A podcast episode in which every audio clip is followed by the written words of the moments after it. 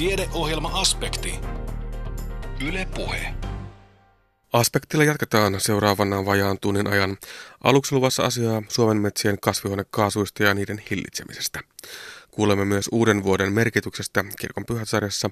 Pohdimme myös muistia ja muistisairauksia sekä hyveetikkaa. Lähetyksen kokoaa Kimmo Salveen. Yli puolet suomalaisista soista on ojitettu metsätalouden käyttöön ja noin neljäs metsistämme kasvaa turvemailla. Luonnontilaiset suot sitovat hiiltä ja voimakkaan kasvihuonekaasun eli dityppioksidin päästöt ovat erittäin pienet, mutta ojituksen myötä turpeen hajotus kiihtyy, hiilidioksidipäästöt kasvavat ja dityppioksidipäästöt voivat voimistua merkittävästi. Filosofian maisteri Maarit Liimataisen väitösutkimuksessa selvitettiin, voisiko tuhkalannoitus vähentää suometsien korkeita dityppioksidipäästöjä. Seuraavassa aluksi Maarit Liimatainen määrittelee ympäristöä, mistä puhutaan, eli millainen on boreaalinen suometsä.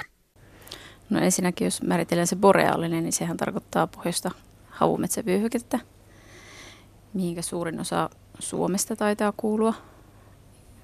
Ja sitten jos ajatellaan tätä suometsää, niin sehän on siis alun perin ollut luonnontilainen suo, mikä on sitten ojitettu, jotta se metsä pystyy siellä kasvamaan. Että luonnontilainen suo itsessään on ihan liian märkä. Että niin se juuret tavallaan tukehtuu sinne veteen. Ja jopa neljännes metsistämme kasvaa tämmöisillä turvemailla. Se on aika paljon se. Se on. Toisaalta kun ajattelee, kuinka tehokasta suomalainen metsätalous on, niin kaikki mahdollinen alue, mikä pystytään, niin on melkein metsitetty. Ja Suomessa, jos niin ajattelee Suomi-sanaakin, niin Suomessa on valtavasti soita, niin se on ihan luonnollista, että niitä on sitten metsitetty niillä alueilla, missä niitä on järkevää ojittaa. Että ainahan se ojitus ei ole kannattavaa, että vaikka kuinka ojitetaan, niin se metsä ei kasva. Voiko tästä ojituksesta vielä vähän puhua tarkemmin? Aina puhutaan siitä, että metsiä ojitetaan tai pikemminkin on ojitettu. Miten se oikeastaan käytännössä on tehty? Siis siihen on ihan vartavasti suunniteltu tällaiset koneet nykyään. Siis toki jos ajatellaan nyt vaikka sata vuotta sitten, niin onhan se käsiin tehty, kun ei ollut koneita, mutta nykyään ne on aika isot koneet, mitkä sen tekee. Ja toisaalta sitten nykyään ilmeisesti aika vähän ojitetaan niin kuin uusia alueita, että mitä nykyään tehdään, niin sitten ennallistetaan tai pidetään kunnossa niitä vanhoja ojia. Eli uusia ojitettavia soita, niitä on aika harvassa nykyään? No tällainen ymmärrys mulla on, että niitä vähemmän nykyään ojitetaan vartavasten. Että tavallaan enemmän sitten ylläpidetään niitä vanhoja ojia. No tämmöiset luonnontilaiset suot, jos puhutaan siitä hiilestä ja niistä pahamaineisesta dityppioksidipäästöistä, niin ovat hyvin pienet, eli se suo sitoo hiiltä. Mutta mitä tapahtuu sitten, kun se suo ojitetaan? No sitten kun suo ojitetaan, niin sitten se, mikä on se ideakin, että se pohjaveden pinta lähtee laskemaan. Jolloin silloin kun se suo on luonnontilainen, niin se on aika lailla hapeton se suokerros siinä. Mutta sitten kun se ojitaan ja se pohjaveden pinta laskee, niin se pintakerros, se hapen määrä lisääntyy siellä. Joka se taas sitten tavallaan kiihdyttää näitä tällaisia turpeen hajotusprosesseja ja mineralisaatiota, jolloin se tavallaan se suon dynamiikka muuttuu ihan täysin. Eli tuolla periaatteella voiko ajatella, että se suometsä niin on dityppioksidipäästöjen suhteen pahis, eli sieltä pääsee paljon niitä päästöjä ilmaan? No se on niin kuin toisaalta, se on vähän kaksipiippunen juttu, että siinä on kyllä ne päästöt, kun se turve siellä hajoaa, mutta toisaalta sitten se, kun se puusto kasvaa, niin se puusto itsessään sitoo sitten sitä hiiltä, että se tavallaan niin kuin kompensoi sen. Ja sitten sillä on toisaalta myös suuri merkitys, että kuinka ravinteikas se alue on. Että mitä ravinteikkaampi alue, niin sen suurimmat ne päästöt saattaa olla. No omassa väitöksessäsi, Maarti Liimatainen, olet selvittänyt sitä, että voiko tuhkalannoitus vähentää niitä korkeita dityppioksidipäästöjä. Tuhkalannoitus on siis sitä metsän kasvun parantamista. Millaista tuhkaa siellä käytetään? No se on omassa väitöskirjassa olen tutkinut pääasiassa puun tuhkaa, mutta se, jos ajatellaan sitä tuhkaa, mikä sieltä voimalaitoksilta tulee, niin sehän on pääasiassa sellaista sekatuhkaa. Eli harvoin poltetaan pelkkää tuhtauta puuta tai pelkkää turvetta, vaan se on niin kuin tällainen sekoitus niistä molemmista. Ja nimenomaan sieltä voimalaitoksista tulevaa tuhkaa. Silloin kun tuotetaan bioenergiaa, niin siinä polttoprosessin yhteydessä syntyy sitä tuhkaa sitten ja sitä tavallaan kun bioenergian tuotanto kasvaa koko ajan, niin se tuhkan määrä vaan lisääntyy sitä. Ja sitten pitää miettiä, että mihinkä se tuhka sitten käytetään. No kuinka hyvä metsän lannos se on? No se on itse asiassa erittäin hyvä, että ainakin jos mietitään suometsiä, niin suometsissä itsessään on paljon typpeä, mutta pulaa muista ravinteista. Ja kun sitten se tuhka taas itsessään sisältää paljon ravinteita, mutta ei typpeä, niin se on tavallaan niin kuin erittäin hyvä lannoitus sitten nimenomaan suometsiin. Eli siis tuhkassa on ongelmana se, että siinä saattaa olla raskasmetalleja liikaa, esimerkiksi kadmiumia. Ja sitten jotta sitä ei kertyisi sinne luontoon sitten liikaa, niin sitten on tällaiset asetukset ja lait siellä takana, mikä määrittää sen, että paljonko se saa se tuhka sisältää.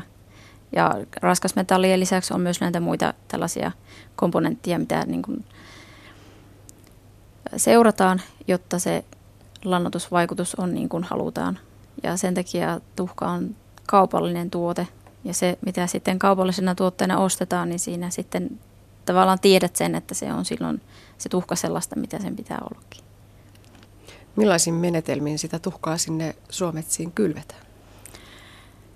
No se on sitten, sitä käytetään, jos on suuremmat pinta-alat, kymmeniä hehtaaria, niin sitten esimerkiksi noilla helikoptereilla voidaan levittää. Tai sitten manuaalisesti käsin. Et en tiedä koneilla kuinka hyvin sitä pystytään levittämään, kun miettii, että siellä on ne puut kuitenkin, että kuinka helposti ne koneet pystyy siellä puiden välissä sitten menemään. Tai pitääkö tehdä sellaiset aukot niiden puiden väliin ja sitten kuinka tasaisesti sen jälkeen ja saadaan sitten levittämään sinne. Että varmaan se helikopterilla levittäminen on tavallaan sellainen niin helpoin keino. Mutta sitten se pitää aina se kustannustehokkuus miettiä, että minkälaisia alueita kannattaa helikopterilla lähteä lannoittamaan. Tätä tuhkalannoitusta voi tehdä kahdella erityyppisellä tuhkalla, eli rakeistetulla puutuhkalla ja sitten hienotuhkalla. Mikä se näiden ero on? Eli hienotuhka on tavallaan se, mitä sieltä voimalaitoksilta tulee. Ja sitä ennen käytettiin pääasiallisesti, mutta siinä on ne ongelmat, että se pölisee todella paljon. Ja siinä on myös se ongelma, että siinä tavallaan ne ravinteet tulee saman tien sinne, jolloin kasvillisuus saattaa kärsiä siitä – ja pH saattaa nousta niin paljon, että sitten tulee tavallaan niin kuin vaurioita sinne. Niin sen takia sitä tuhkaa on ruvettu sitten rakeistamaan, jolloin sitä on helppo kuljettaa ja toisaalta levittää, kun se ei pölise niin paljon. Ja toisaalta sitten ne ravinteet liukenee sinne paljon hitaammin, jolloin se lannotusvaikutus kestää paljon pidempään. Mutta tästä raetuhkasta meillä ei ole läheskään niin paljon tutkittua tietoa kuin siitä jo pidempään käytetystä hienotuhkasta. No ei ainakaan, jos kasvihuonekaasuja mietitään, niin siinä suhteessa se tieto on paljon vähäisempää. Että sitä hienotuhkaa on kyllä sitten noin niin kuin muuten tutkittu ja raetuhkaa hyvin paljon, mutta kasvihuonekaasujen osalta niin heikommin. No mitä, millaisia tuloksia tässä omassa tutkimuksessasi nyt saatiin nimenomaan sen rakeistetun puutuhkan tiimoilta? No meidän tutkimuksissa, niin kenttämittauksissa, niin se ei vaikuttanut kasvihuonekaasuihin – jos puhutaan ditypioksidista, niin se ei vaikuttanut mitenkään. Ja sitten hiilidioksidipäästöistä respiraatiota tutkittiin jonkun verran, missä se kohotti ö, hiilidioksidipäästöjä. Mutta siis mehän pääasiassa keskityttiin tähän ditypioksidiin. Mitä ajattelet itse tutkijana näistä tuloksista? No, me tutkittiin siis vain raetuhkaa, ja kolmessa metsässä. Ja me valittiin ne metsät silleen, että niissä oli ravinteikkuudeltaan riittää runsas ravinteinen ja sitten hyvin ravinneköyhä. Ja omissa tutkimuksissa sekään ei tuntunut vaikuttavan siihen, että oli ravinteikas tai ravinneköyhä, niin silti se ei vaikuttanut näihin päästöihin. Toisaalta sitten jos verrataan näihin aiempiin tutkimuksiin tai muihin, joita nyt ei hirveästi ole, niin muissa tutkimuksissa on esimerkiksi viitteitä siitä, että se alentaisi näitä liityppioksidipäästöjä. Sellaista on havaittu jopa kenttämittauksissa, mitä meitä on sitten havaittu ollenkaan. Jolloin silloin herää kysymys, että onko sitten tietyillä olosuhteilla, esimerkiksi sääolosuhteilla tai minkälainen talvi on tai minkälainen kesä, niin onko sillä sitten kuinka paljon vaikutusta tähän. No mikä se on se mekanismi, jota kautta se tuhkalannoitus voisi vähentää niitä dityppioksidipäästöjä? No me tutkittiin tätä omissa tutkimuksissani laboratoriossa enemmän. Ja jos, jos ajatellaan hienotuhkaa ja raetuhkaa itsessään, niin se hienotuhkalla on sellainen ominaisuus, että se vaikuttaa siihen pH tosi paljon. Kun taas raetuhka ei, koska se on rakestettu ja ne ravinteet liukenee sieltä hitaammin. Niin me sitten omissa laboratoriotutkimuksissa tutkittiin tätä mekanismia tarkemmin ja ainakin omien mittausten perusteella se näyttää siltä, että ne on nimenomaan ne ravinteet, mitkä liukenee sieltä. Niin se vaikuttaa sitten tavallaan niin kuin estää sitä D-typioksidin tuottoa siellä maassa. Eli jos halutaan, että suot edelleen ja myös ojitetut suot, jossa sitä metsää kasvaa, niin pysyvät päästönieluina, niin voisiko sanoa, että sinne pitäisi nimenomaan laittaa sitä rakeistettua tuhkaa? No tavallaan oman väitöskirjatutkimuksen kannalta on niin viitteitä siitä, mutta minun mielestä se pitäisi kenttämittaukset saada sillä tavalla tehtyä, että siinä on vähän selvemmin ne viitteet siitä, että se laskee sitä. Että tällä hetkellä ei voi vielä ihan niin suoraan sanoa, että tavallaan niin kuin potentiaalia siihen on laboratoriomittausten perusteella, mutta se pitäisi ehkä vähän selkeämmin näkyä niissä kenttämittauksissa, että voi niin suoraan sanoa. No jos näin olisi, niin ö, olisiko se hyöty niin kannattavaa, että sitä todella kannattaisi tehdä? No jos ajatellaan suometsiä itsessään siitä, että ensinnäkin se ojetus kasvattaa niitä hiilidioksidipäästöjä ja sitten on vielä viitteitä siitä, että se tuhkalannotus vielä kiihdyttää sitten näitä turpeen hajoamista. Niin sehän olisi tavallaan loistava, että se, se että ne dityppioksidipäästöt pienenee, niin se tavallaan kompensoisi sitten sitä, että ne hiilidioksidipäästöt nousee. Että siinä mielessähän se olisi tosi hyvä juttu, jos se näin olisi. Mutta jos mietitään metsäomistaja, niin hehän kyllä käyttää sitä sen takia, että se puusta kasvaa. Että en usko, että he käyttää sitä sen takia, että se vaikuttaa kasvihuonekaasuihin. Hmm, näinpä. Ja todellakin tuhka on hyvä lannotus, eli, eli tiedetään se, että puu kasvaa paremmin, kun sitä lannotetaan tuhkalla. Kyllä, ja se on toisaalta sitten näille voimalaitoksille myös, että se on heille tavallaan kallista, jos ei he hyödynnä sitä tuhkaa, koska muuten he joutuu maksamaan siitä, että se toimitetaan esim. kaatopaikalle. Ja niin kuin totesit, niin menemme koko ajan kohden sitä bioenergian tuotantoa ja sen määrä kasvaa. Eli tätä niin sanottua jäteraaka-ainetta, sitä tuhkaa, syntyykö sitä koko ajan enemmän ja enemmän? No kyllä. Ja johonkinhan se pitäisi käyttää, jos ei haluta, että se sinne kaatopaikalle menee.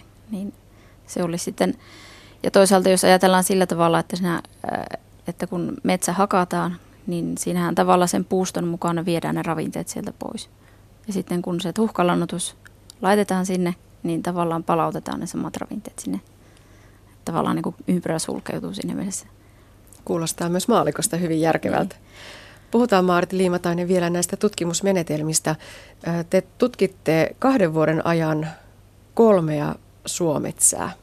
Ja sitten tosiaan laboratoriokokeissa vielä niitä mekanismeja, joilla tämä raettuhka vaikuttaa sinne turvemaan dityppioksidituotantoon. Minkälaisia nämä kenttäkokeet ihan käytännössä on? No siis meillä oli nämä metsät tuolla Länsi-Suomessa ja niitä mittauksia tehtiin yhteistyössä entisen metsäntutkimuslaitoksen eli Metlan nykyisen luonnonvarakeskuksen kanssa. Ja kaksi näistä metsistä oli lanotettu jo vuonna 2003 ja sitten yksi näistä metsistä lannotettiin, kun me aloitettiin 2010 nämä mittaukset, niin itse lannotettiin sitten. Ja siellä yhteistyössä tämän luonnonvarakeskuksen kanssa sitten kahdesta, suunnilleen kaksi kertaa kuukaudessa mentiin siinä sellaisilla kammioilla mittaamaan paikan päälle ja ympäri vuoden, että jos mietitään diitypioksidipäästöjä, niin talvipäästöt voi olla erittäin merkittäviä, jolloin niitä mittauksia on pakko tehdä ympäri vuoden, jos halutaan minkälaisia realistisia arvioita niistä päästöistä. No entä sitten nämä laboratoriokokeet? No laboratoriokokeet taas haluttiin tehdä sen takia, että siinä on tavallaan kontrolloidut olosuhteet, jolloin sinä voit niitä eri komponentteja tutkia paljon tarkemmin kuin siellä kentällä. Ja sitten voidaan aina keskittyä siihen tiettyyn asiaan, mistä halutaan ymmärtää, että selittääkö tämä tämän asian vai ei. Mutta voiko päätellä, että tosiaan ihan sellaista varmaa tulosta ei vielä tullut, että suuntaan tai toiseen viitteitä kyllä siitä, että se tuhkolannotus voi vähentää niitä korkeita päästöjä. Mitä pitäisi tehdä seuraavaksi? Miten tämän tuloksen voisi varmentaa? No, meidän laboratoriokokeissa siis tämä tuhka alensi sitä diitypioksidipäästöä. Se oli erittäin selkeä. Siinä joka ikinen koe, mikä toistettiin, niin se vaikutus oli aina sama. Riippumatta siitä, milloin ne maanäytteet oli otettu tai vuoden aika tai muu. Mutta se, mikä siellä laboratoriossa on erilaista verrattuna sinne kenttäolosuhteisiin, on tietysti se, että kasvillisuus puuttuu. Niin tavallaan pitäisi pystyä toteuttamaan se sama kenttäolosuhteissa sillä tavalla, että siellä pystytään enemmän kontrolloimaan näitä olosuhteita. Vaikka sitä lumen määrää tai lämpötilaa jollain tavalla pystyä enemmän, koska se, kun kenttämittauksia tehdään näin niin kuin normaalitavala, miten mekin se tehtiin, niin koskahan et tiedä minkälainen talvi on tai minkälainen kesä, onko kuivaa tai märkää tai ja toisaalta niin nämä meidän koealueet oli hyvin lähellä toisiaan, jolloin esimerkiksi voisi ajatella, että olisi enemmän etelässä koealueita tai enemmän pohjoisessa. Tai Eli sellaista vielä kaivataan? Vähän yksityiskohtaisempia kokeita ehkä. No vieläkö omalla kohdallasi tutkimus tästä jatkuu? Tutkimus jatkuu ja toivon, että jatkuu myös tämän tuhkon parissa. Että mun mielestä siinä on vielä niin monta avointa kysymystä tai mihinkä pitäisi tarkemmin saada vastaus, että olisi mielenkiintoista sitä jatkaa sitten. Näin totesi filosofian maisteri Maarit Liimatainen, jonka väitös tarkastettiin Itä-Suomen yliopistossa joulukuussa. Nyt kun uusi vuosi aloitetaan ja vanha taputellaan ja hyvästellään, moni viettää uuden vuoden juhlaa rakettien paukkeessa tinaa valaen luoden katseen kohti tulevaa, mutta samalla ehkä myös pohtien vähän tätä mennyttä vuotta. Mennyt ja tuleva nousevat esiin kalenterivuoden vaihtuessa myös kirkollisissa teemoissa, mutta sinänsä uuden vuoden juhla ei ole mitenkään erityisen kirkollinen juhla. Kirkkovuosihan ei noudata kalenterivuotta. Kirkon pyhät sarjassa aiheena tällä kertaa uusi vuosi. Tapasin pastori Teemu Voutilaisen. Pastori Teemu Voutilainen, kun mietitään uuden vuoden päivää tai uutta vuotta ylipäätään ja, ja sitä, että mikä sen kirkollinen merkitys ihmisille on, niin voisinpa sanoa, että aika usein se on aika pyöreä nolla. Sitä ei käytännössä ole. Kaikki nämä näkyvimmät uuden vuoden perinteet taitaa olla jotain aivan muuta kuin kirkollisia perinteitä. No jos ajattelemme sitä meille ensimmäisenä mieleen tulevaa uuden vuoden perinnettä, eli ilotulitteiden ampumista, niin, niin näin varmasti on. Ilotuliteperinne on tuontitavaraa, se on tuotu meille alun perin Kiinasta ja sillä ei todellakaan ole kristillistä taustaa tällä perinteellä, vaan sen tarkoitus on alun perin ollut karkottaa pahoja henkiä. Mutta sillä tavalla uuden vuoden perinteet ja kirkolliset traditiot kohtaavat, että uuden vuoden vietto on aina meillä Suomessa aikojen saatossa kuulunut tulevaisuuteen katsominen. Siinä missä tänä päivänä valetaan tinoja, niin 1800-luvulla uuden vuoden aattoiltana saatettiin saunan jälkeen heittää vasta saunan katolle ja tuosta vastan asennosta ennustettiin sitten tulevaa. Jos menet uuden vuoden aattona Jumalan palvelukseen, niin myös siellä tuo aika, niin mennyt aika kuin tuleva aika on aiheena. Nimenomaan tässä uuden vuoden aaton Jumalan palveluksessa. Aikamme on Jumalan käsissä on kirkkokäsikirjan otsikkona silloin. Aikaa pohditaan muun muassa tuona pyhänä saarnaajan kirjan kohdassa, tutussa kohdassa, jossa sanotaan, että kaikella on aikansa. Aika on syntyä, aika kuolla ja niin edespäin. No tuossa siis vanha vuosi kuolee ja uusi alkaa, mutta näkyykö tämä vuosi tällaisena noin niin kuin kalenterivuoden vaihtumisen osana kirkossa? No uuden vuoden aatto Jumalanpalvelusta ei yleensä vietetä siten, että, että olisi tällainen ilta, iltamessu esimerkiksi, vuorokausi vaihtuisi messun aikana, niin kuin pääsiäisyön messussa. Kalenterivuoden vaihtumisesta ei siis tehdä sen kummemmin numeroa kirkossa. Ja se johtuu ihan siitä, että tämä tavallinen gregoriaarinen kalenterivuosi ei sinänsä liity kirkkomme liturgiseen elämään. No Teemu Vuotilainen on pastorina. Tuo uusi vuosi on varmaan ihan mielenkiintoinen aihe sinänsä. Tuosta vanhan vuoden päättämisestä ja uuden alkamisesta varmaan voi löytää monenlaista tematiikkaa. No saarnaajan kannalta uuden vuoden tematiikka on, on, on kyllä ihan käyttökelpoinen. Esimerkiksi uuden vuoden lupaukset ovat, muistan omissakin saarnoissa, olleet aiheena. Ja tietysti se, että missä me nyt olemme ja tämä taaksepäin ja eteenpäin katsominen on, ovat hyvin käyttökelpoisia teemoja. Enemmän kai tuo uuden vuoden päivä kristiuskon näkökulmasta lienee Jeesuksen ympärileikkauksen ja nimenannon päivä. Niin, tammikuun ensimmäinen päivä sai kirkollisen sisältönsä jo ennen kuin sitä vietettiin kalenterivuoden vaihtumisen päivänä, siis tämä ensimmäinen ensimmäistä. Ja tämä ensimmäinen ensimmäistä on niin sanottu joulun oktaavi, eli kahdeksas päivä joulusta ja viikon kuluttua vietettävä joulun jälkijuhla. Ja nyt Jeesuksen elämässä on päästy ympärileikkaukseen ja tähän nimenantoon asti. Ja näistä, näistä tapahtumista raamatun tekstit silloin puhuvat. No tuo Jeesuksen nimi, mitä siitä tai sen merkityksestä on, on sitten kerrottu? No nimellähän on suuri merkitys tänäkin päivänä. Nimi yksilöi meidät. Nimen kautta me tunnistamme itsemme. Nimi on tärkeä osa persoonaamme, mutta Raamatun ajan maailmassa nimillä oli vielä vahvempi asema kuin tänä päivänä. Nimittäin nimeen ajateltiin pitävän sisällään jotakin henkilön voimasta. Ja nimen avulla toista voitiin vahingoittaa, kirota tai myös siunata. Ja kun nimi tunnettiin, niin siinä oli ikään kuin pääsy toisen sisimpään. Se oli ikään kuin avain ihmisen persoonaan. No nimi Jeesus on kreikkalainen muoto siitä nimestä, mikä vanhassa, vanhassa testamentissa tunnetaan Mooseksen seuraajan nimenä Joosuana. Ja tämän nimen kirjaimellinen merkitys on, että Herra pelastaa. No uutena vuotena varmasti harvemmin kirkoissa ilotulitteita ammutaan, mutta miten tämä juhlan teema nyt sitten näkyy kirkonmenoissa? No sillä tavalla se näkyy, että koska vietetään joulun aikaa, niin kirkko on puettu valkoisen, liturginen väri on valkoinen. Ja nyt kun on kyse joulun jälkivietosta, niin valkoisen värin lisäksi alttarilla on suuren juhlan merkiksi kuusi kynttilää.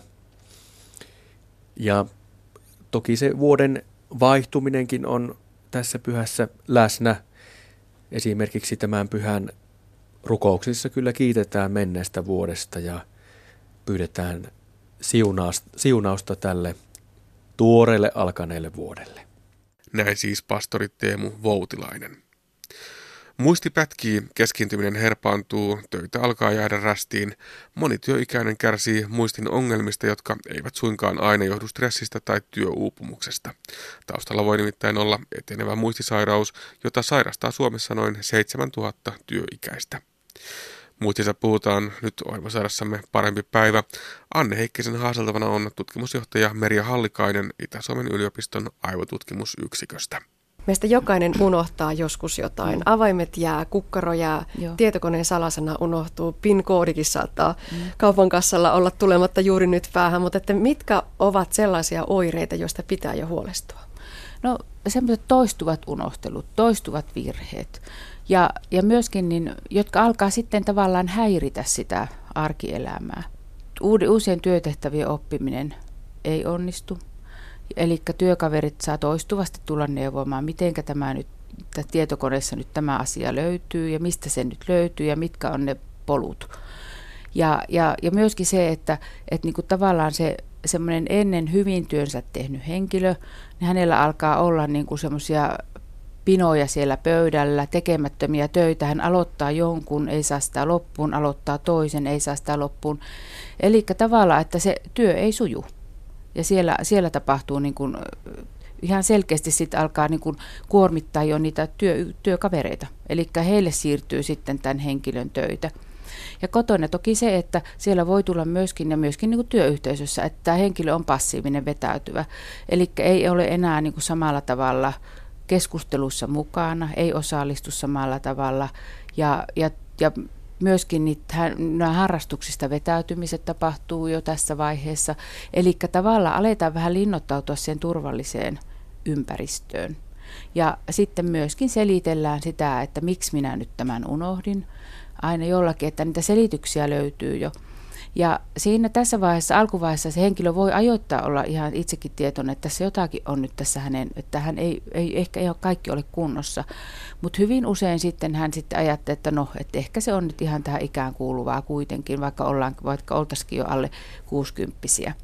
Että no, et niin kun semmoinen, semmoinen tuota oireilu, oli se sitten tämmöistä muistioireilua tai sitten sitä käyttäytymisen muutosta, joka alkaa häiritä ja joka alkaa kiinnittää, ympäristö alkaa kiinnittää siihen huomiota, niin silloin kyllä niin kuin pitäisi ryhtyä niin kuin toimenpiteisiin. Puhutaan sitten vielä epätyypillisestä Alzheimerista ja sen oireista. Merja Hallikainen, millaisia oireita voi olla? No se on kyllä hämmästyttävää, että siinä tämä muistioire ei suinkaan ole se antava oire, vaan siinä voi olla se, että henkilö kokee, että hän ei näe kunnolla, hänen havainnointikykynsä on heikentynyt, että saattaa olla, että hän ei löydä kirjahyllystä esimerkiksi tiettyä esinettä, vaikka se on siinä hänen silmien korkeudellaan, kun siellä on paljon muutakin. Ja myöskin se, että, että niin kun lukeminen alkaa olla työlästä ja, ja tuota tekstin seuraamisen esimerkiksi televisiossa ja ilman, että siellä on niin silmissä mitään vikaa. Eli se voi olla myöskin tämmöinen ensimmäinen oire. Ja myöskin sitten niin saattaa olla, että puheen tuottamisessa on ongelmia. Eli tämmöistä puhe, puheongelmaa.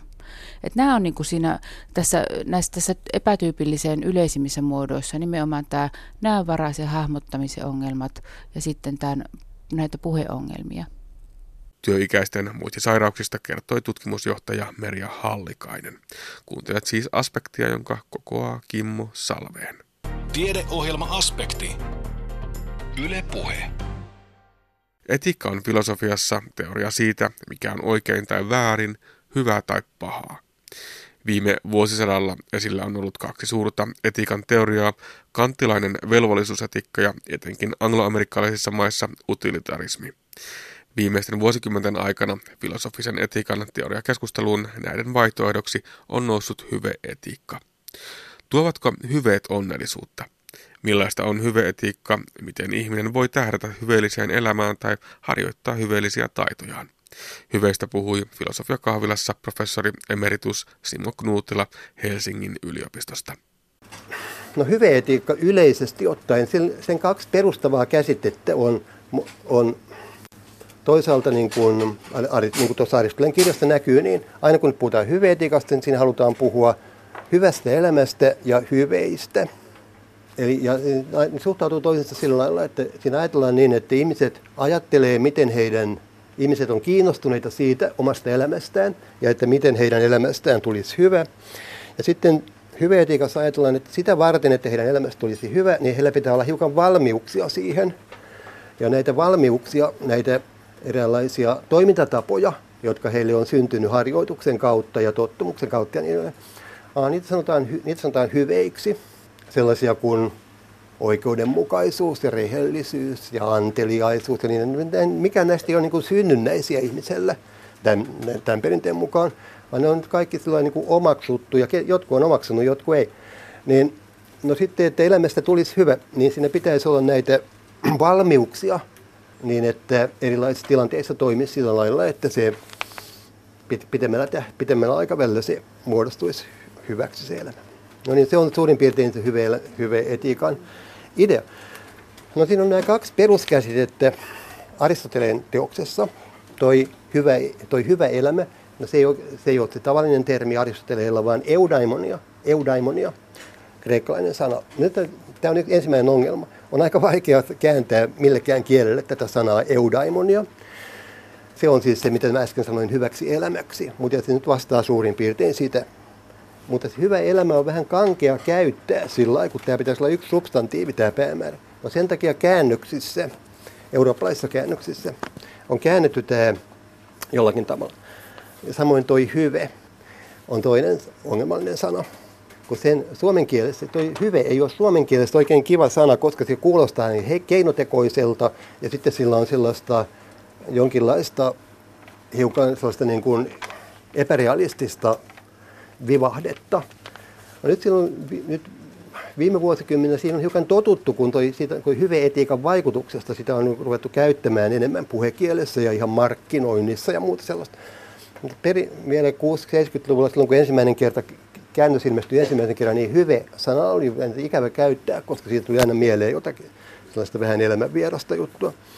No latinaksi noin sanat oli niin kuin, kun tämä eurooppalainen keskus, tämä aristinen etiikkahan tuli eurooppalaisen keskustelun latinankielisenä käännöksenä, niin latinaksi noin sanathan on virtus, siis hyve, virtus. Ja sitten tämä onnellisuus, toi eudaimonia, beatitudo.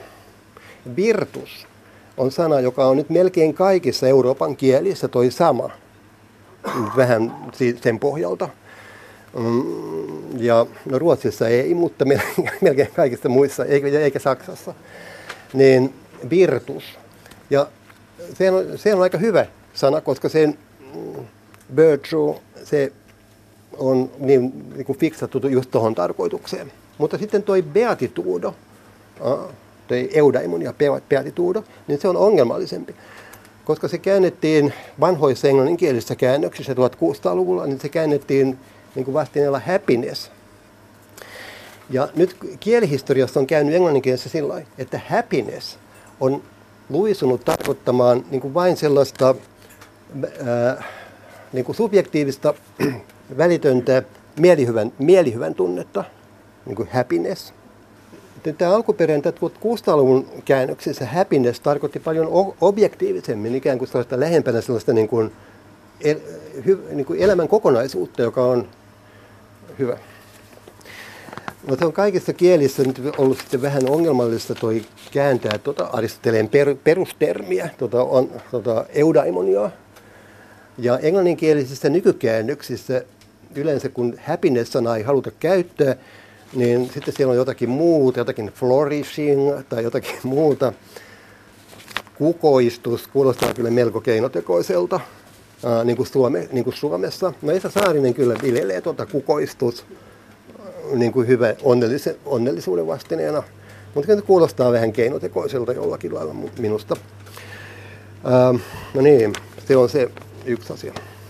Nyt mä selitän hiukan Julia Annas nimisen amerikkalaisen filosofin.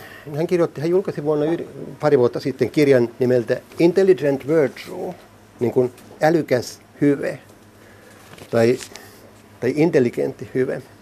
Ja se on, se on historiallinen kirja, se on ikään kuin nykykesku, nykykeskustelun, hyveetiikakeskustelun kirja, jonka tausta on kuitenkin tuo aristotelinen hyväteoria.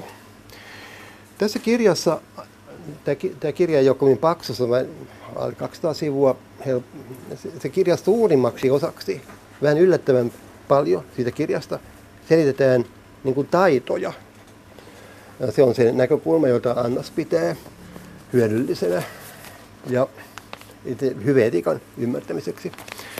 Ja hän ajattelee, että taidot on erityinen ihmisille, on ihmisen, elämä, ihmisen yksityisten ihmisten elämässä ja niin sosiaalisissa kuvioissa niin aina keskeinen osa ihmiselämää. Ja taidot, joita ajatellaan niin vähän vaativampia taitoja, niin erityistaitoja, niin Annasin mielestä, tai hän pitää niille ominaista seuraavanlaisia asioita. Ensinnäkin taidot, ne vaativat oppimista mm, ja opettajaa, ja ne kehittyvät harjoittelemalla. Ja sitten tai yleensä taidoille, joista hän on kiinnostunut, on sellainen, että kun henkilö omaksuu sitä taitoa, niin hän pyrkii parantamaan sitä sen jälkeenkin, kun hän on oppinut aika hyvin, niin hän haluaa, kun hän on, hän on kiinnostunut taidosta, niin hän haluaa parantaa sitä. Niin kuin ehkä, käsit, ehkä, ne, ehkä esimerkiksi käsityöläiset, ne pyrkii, he ajattelee, että he, pyr, he pyrkii parantamaan tätä taitoa. Se joka on oppinut alkeet, voi, voi parantaa sitä taitoa harjoittelemalla. Ja sitten mm, Annasin mielestä on tyypillistä, että harjoittajat on pyr, pyrkii ymmärtämään, miten taitoon kuuluvat asiat kuuluvat yhteen ja vaikuttavat suoritukseen. Että useimmat, useimmat, useimmilla aloilla, joissa on oikeasta taidoista kysymys, niin tait, ne, jotka osaa asiaa, on kiinnostunut kuulemaan tai kiinnostunut siitä, miten se suoritus voisi parantua. No esimerkiksi, mm, no mä, luin, mä luin pari, silloin kun mä luin tuon kirjan, niin luinpa samoihin aikoihin ihan sattumalta Akatsi, tennispelaaja Andre Akatsi, ja sitten Eric Clapton, 70-luvun äh, kitaristi, kevyen kitaristi, niin he molemmat kirjoitti samoihin aikoihin elämäkerran, eräänlaisen elämäkerran, vaikka nyt on niin hirveän vanhoja. Vaikka Akatsi nyt varsinkaan on kovin vanha mies. No nehän on, koko heidän, koko, koko heidän elämäkertansa on kuvaa etupäässä sitä heidän taitoaan, sitä Akatsin sitä tennis, tenniksen pelaamista. Ja toi Claptonin elämäkerta sitä kitaraa. Eric Claptonin elämähän oli kiinnostunut, se, se, vähän erikoinen sen, että siinä oli niin paljon, siinä oli, hänen elämänsä ei, ei onnistunut kovin hyvin muilta osin kuin soit, muuta, muuta kuin kitaran soitossa. Ja hän oli siitä niin kuin, ja hän ku, kuvaa myös sitä puolta. Että, mutta sitten se, mutta vastaan nyt ehkä tuota, tuota Annasin ideaa siitä taidon kehittymisestä. Nämä molemmat henkilöt oli erittäin kiinnostuneita kehittämään sitä omaa taitoaan. Ja sitä nyt aika keskeisenä asiana siinä omassa elämässään. No sen takia tämän kirjan nimi on Intelligent Virtue, koska Annasin mielestä ihmisen taito niin vakaviin taitoihin, hänen, siis Annasin suosikkiesimerkki on kyllä kaunoluistelu, jonka hän ajattelee olevan tässä hyvä. Niitä voi kutsua hänen mielestään niin kuin, niin kuin erilaiseksi älykkyyden muodoiksi, koska sen se taito kehittyy sillä lailla, että henkilö ymmärtää niitä laajentaa sovellutusmahdollisuuksia. Ja ymmärtäminen sen taidon yhteydessä on sille taidolle ominainen älykky, älykkyyden laji. Tämä liittyy nyt tähän aristoteleeseen, aristoteleeseen hyve juttuun sillä tavalla, että nämä hyveet on eräänlaisia taitoja, mutta ne eroavat myös kyllä taidoista sitten aika selvästi. No, mutta voi mainita ohi tuosta taidosta vielä, että hyveetiikassa ja niin aristotelismissa, niin te, siinä erotetaan yleensä niin kuin tekeminen, Aristoteles erottaa tekeminen, siis valmistaminen, ja sitten niin kuin toiminta, mm, praksis, ja sitten tekeminen, poiesis. Ne eroaa sillä lailla, että on kahdenlaista aktiviteettia, joista syntyy jotain. Toisesta syntyy joku tuote sen aktiviteetin seurauksena. Toisesta ei synny mitään erillistä tuotetta, vaan se tavoitteena on just se aktiviteetti itse, niin kuin hyvä, niin kuin hyvä, suor, hyvä suoritus. Uh, niin kuin voisi ehkä ajatella, että muut taiteilijat, eli soittajat, viulun, viulunsoittajat, niin e, esityksen tarkoituksena ei ole tuottaa jotakin siitä erillistä tuotetta, vaan sen esityksen arvo sisältyy itse siihen esitykseen. Se olisi Aristoteleen niin praksis. Mutta sitten kun käsityöläinen tekee esimerkiksi jonkin pöydän, niin silloin se taidon tarkoituksena on tuottaa siitä erillinen, esi, esi, erillisiä esimerkkejä. No niin, nyt kun sovelletaan tätä keskustelua elämään, niin Aristoteleen mielestä on nyt selvää, niin kun, että elämän tarkoituksena ei ole jokin siitä erillinen tuote. Sen pitäisi ymmärtää nyt praksikseksi, eikä niin kuin välineelliseksi suhteessa johonkin toiseen tuotteeseen. Sen takia taito siihen elämään liittyneenä on se tämä praksis. No hyveet. Hyveetiikassa ajatellaan sillä lailla, että, että nämä hyvä elämä olisi, olisi niin kuin se, mitä ihmiset tar- tar- tarkoittelee, tavoittelee hyvää elämää, niin heillä olisi sen ajatus siitä heidän omasta, oman, omasta elämänsä kokonaisuudesta, että se olisi hyvä ja he toimii sillä lailla, että se vaikuttaa siihen, että heidän elämänsä kokonaisuus muodostuu hyväksi. Ja sitä varten heillä on näitä, sitä varten he on oppinut lapsena ja haluaa itse kehittää niin kuin sellaisia piirteitä itsessään, jotka edistää sitä, sitä heidän elämänsä, elämänsä muodostumista hyväksi. Hyveetiikan näkökulma on tällainen, ja sen takia myös nykykeskustelussa hyveetiikan edustajat ajattelee, että heidän näkemyksensä etiikasta on niin kuin hyödyllinen ihmisille oikeasti ja parempi kuin noin viime vuosina suuret teoriat. Sen takia, että, että tosiasiassa, tosiasiassa ihmiset, katso, ihmiset, joilla on lapsia, niin he kasvattaa niitä lapsia tosiasiassa niin kuin hyveetiikan mukaisesti. Ja niin, niin kuin ha, amerikkalainen hyveetiikan etiikan kirjoittaja Rosalind Hartshaus sanoi näin, että haluamme kasvattaa lapsia rehellisiksi, rohkeiksi ja anteliaiksi. Emme epärehellisiksi, pelkureiksi ja itsekkäiksi. Emme tee näin vain oman etumme vuoksi, vaan koska ajattelemme, että kun heillä on tällaisia hyveitä, niin heidän elämänsä tulee parempi kuin silloin, jos he olisivat epärehellisiä ja pelkureita ja itsekkäitä. Mm, Tämä oli minusta tämän Annasin mielestä hyvin sanottu, retorisesti kyllä hyvin muotoiltu lause. Että tuskin kukaan kysy, jos esimerkiksi kysytään, että haluatko, pidätkö arvokkaana, että katsottaisit lapsiasi epäreellisiksi ja pelkureiksi ja itsekkäiksi, niin ei kukaan varmaan vastaisi Suomessakaan, että kyllä. No siitä ei tuutikaan seuraa, että ihmiset olisi hyveeti, ei sitä seuraa, että ne niin kannattajia. Aristoteleen teoriassa hyve, niin kuin yleinen malli hyveelle on niin kuin kaksijakoinen. Että hän ajatteli, että ihmisillä on tämän etiikan ja elämän, hyvän elämän kannalta ihmisessä on kaksi tärkeää puolta, osa, puolta. Toinen on järki ja toinen on tunteet. Aristoteles eli 2000 vuotta ennen Kant, Immanuel Kantia, niin että tahto ei ole keskeinen käsite Aristoteleen teoriassa. Mutta kyllähän psykologiassa tietysti ajattelee, että ihmisillä on myös tahto. Että ihmisillä on järki ja tunteet. Ja nyt sitten, jos katsotaan, miten, minkälaista ihmisen elämä on Atenassa hänen aikanaan, niin hänen mielestään enimmäkseen ei kovin onnistunutta. Että ihmiset ei ole niin kuin hänen mielestään kovin, heidän elämä, ei voi sanoa, että olisi kovin hyvää. Ei nyt kovin huonoakaan, mutta olisi paljon, olisi helposti parannettavissa. Ja hänen mielestään se pääsyy, minkä takia hänen aikanaan Ateenassa, niin pääsyy siihen, että ihmisten elämässä, ihmisillä on paljon ongelmia tosiasiassa ja heidän elämänsä ei ole niin hyvä kuin se voisi olla. Niin pääsyy siihen on se, että he, tunt, he, he, he tuntee tunteita väärin. Ja he, he tuntee liian paljon jotakin tunnetta ja liian vähän jotakin toista. Hyvän elämän edellytyksenä oli se, että ensinnäkin, että tunteet olisi, toimisi jotenkin kohtalaisen hyvin.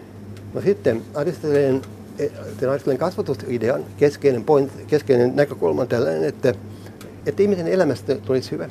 Niin laps, sen lap, lapsuus ja kouluaika, niin olisi, olisi hyvä, että sinä aikana tulisi siihen luonteelle sellaista pohjaa, joka ei niin kuin häiritse sitä elämää myöhemmin. Ja se pohja, joka olisi tarpeellista, oli se, että opitaan tuntemaan tunteita jokseenkin oikein. Ja se, että, että, että, että opitaan tuntemaan tunteita, niin oli hiukan uutta ja erikoista siinä keskustelussa.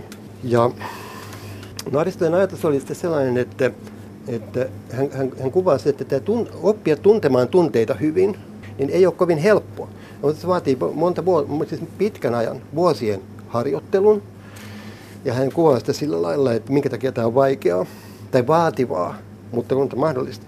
Hän sanoo näin, että joku voi esimerkiksi pelätä tai olla rohkea tai haluta tai suuttua tai sääliä ja ylipäänsä tuntea nautintoa tai kärsimistä liian paljon tai liian vähän, mikä ei ole hyvä mutta tuntea näitä oikeina aikoina, oikeiden asioiden suhteen, oikeita henkilöitä kohtaan, oikeista syistä, oikealla tavalla on, kes, on keskivälin mukaista ja parasta.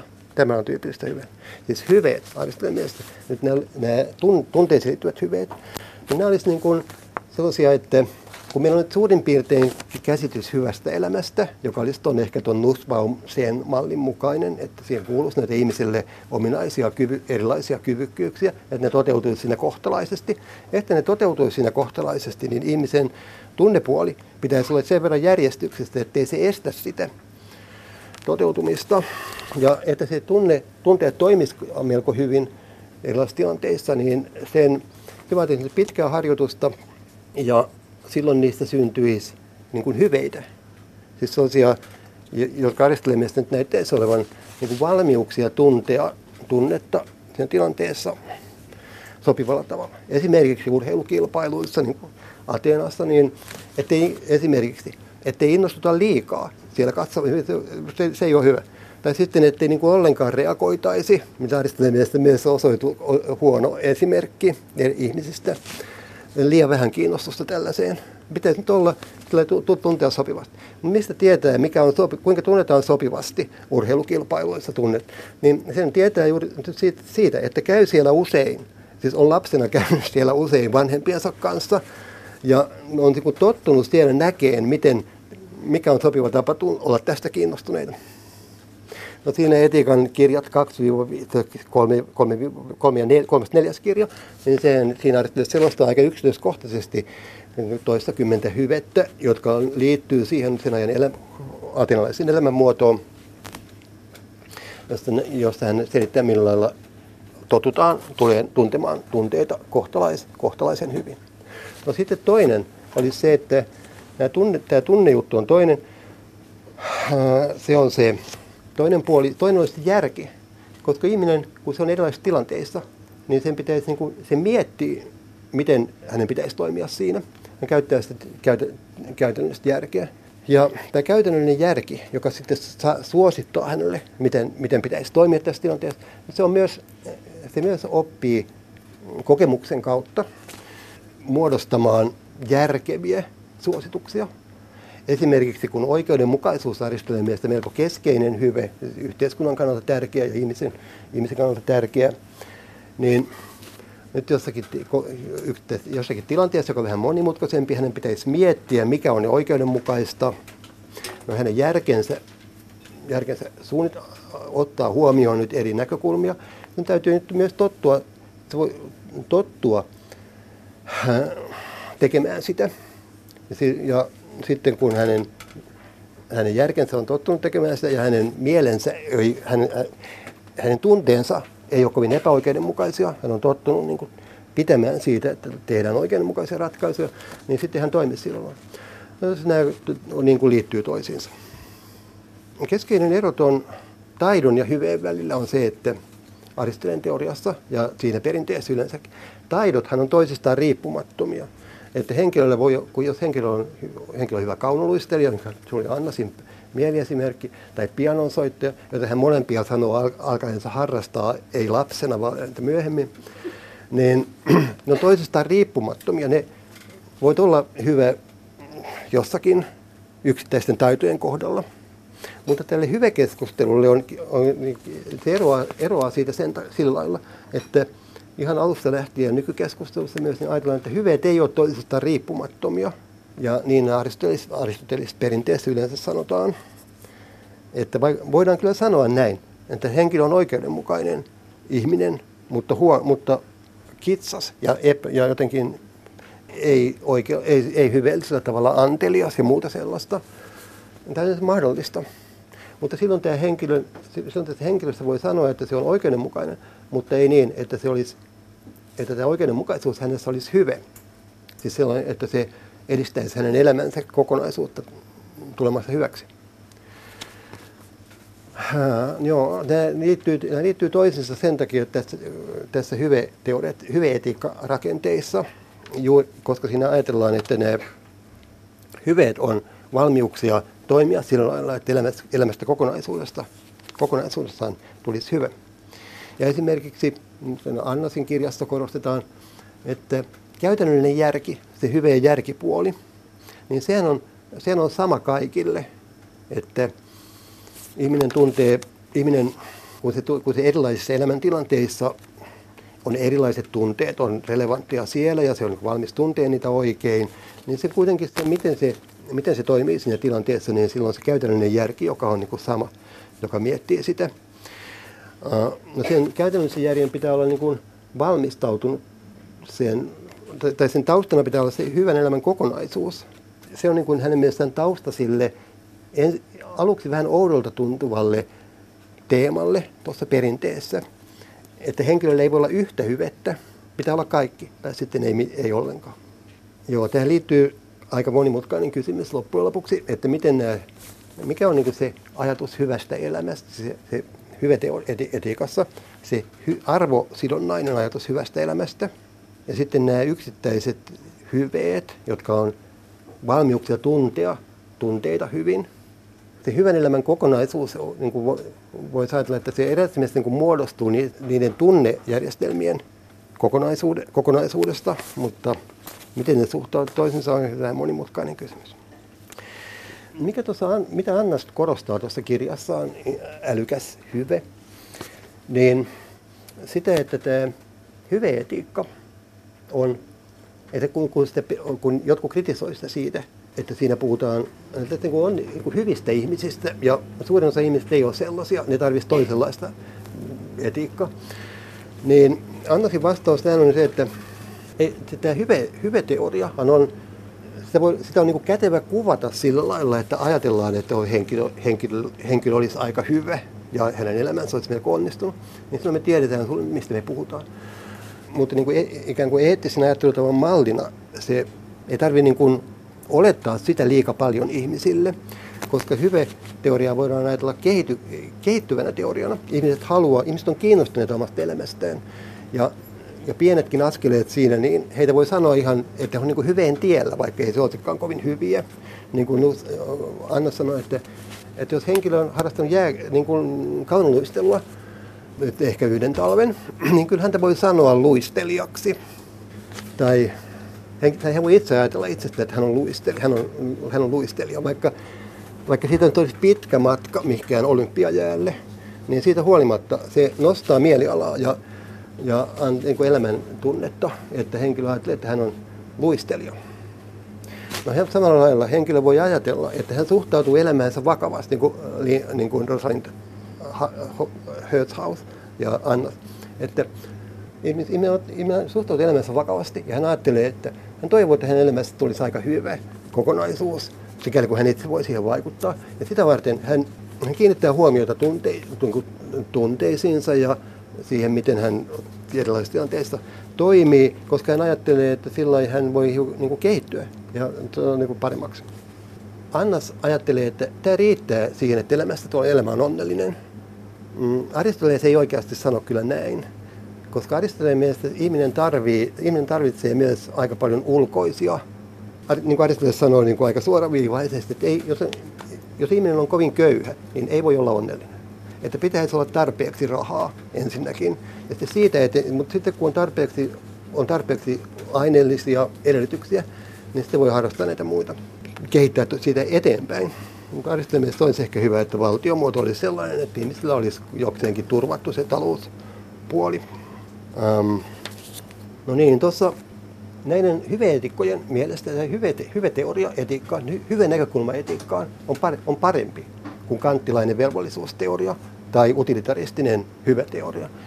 Sen takia, että hyveteoriassa puhutaan niin kuin subjektista, niin kuin sinne puhutaan ihmisestä, joka on kiinnostunut omasta elämästään ja siitä, miten hänen elämästään muodostuu hyvä, sikäli kun se riippuu hänestä itsestään. Ja nämä, nämä kaksi muuta teoriaa, ne, ne ei ollenkaan kiinnostunut tästä. ne kiinnostunut jostakin muusta. Niissä luokitellaan jotakin asioita hyviksi tai huonoiksi, mutta ei tätä, ei tätä henkilöä. Sitten on sanottu, että hyveetiikan heikko, huonous, heikkous verrattuna esimerkiksi kanttilaisen velvollisuusetiikkaan. Jos ajatellaan, että ihmisillä on joko velvollisuuksia, etiikka koostuu siitä, eikä tarvitse miettiä kovin paljon muita asioita. Niin on sanottu, että hyveetiikan ongelma olisi se, että sinähän ei ole niin velvollisuuksia näköjään ollenkaan. Niin Höthaus sanoi näin, että tämä ei ole mikään ongelma hyveetiikalle, koska kasvatuksen keskeisenä sisältönä on säännöt. Että silloin kun hän kasvattaa lapsiaan hyveetiikan näkökulmasta, niin hän antaa, he, antaa niille hyvesääntöjä.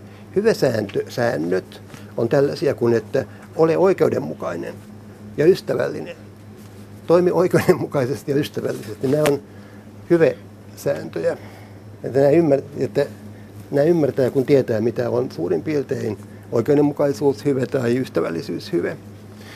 Niin Hertzhausin mielestä nämä ohjaa yhtä hyvin kuin kanttilaiset velvollisuussäännöt tai utilitaristiset säännöt. Näin emeritusprofessori Simo Knuuttila Helsingin yliopistosta.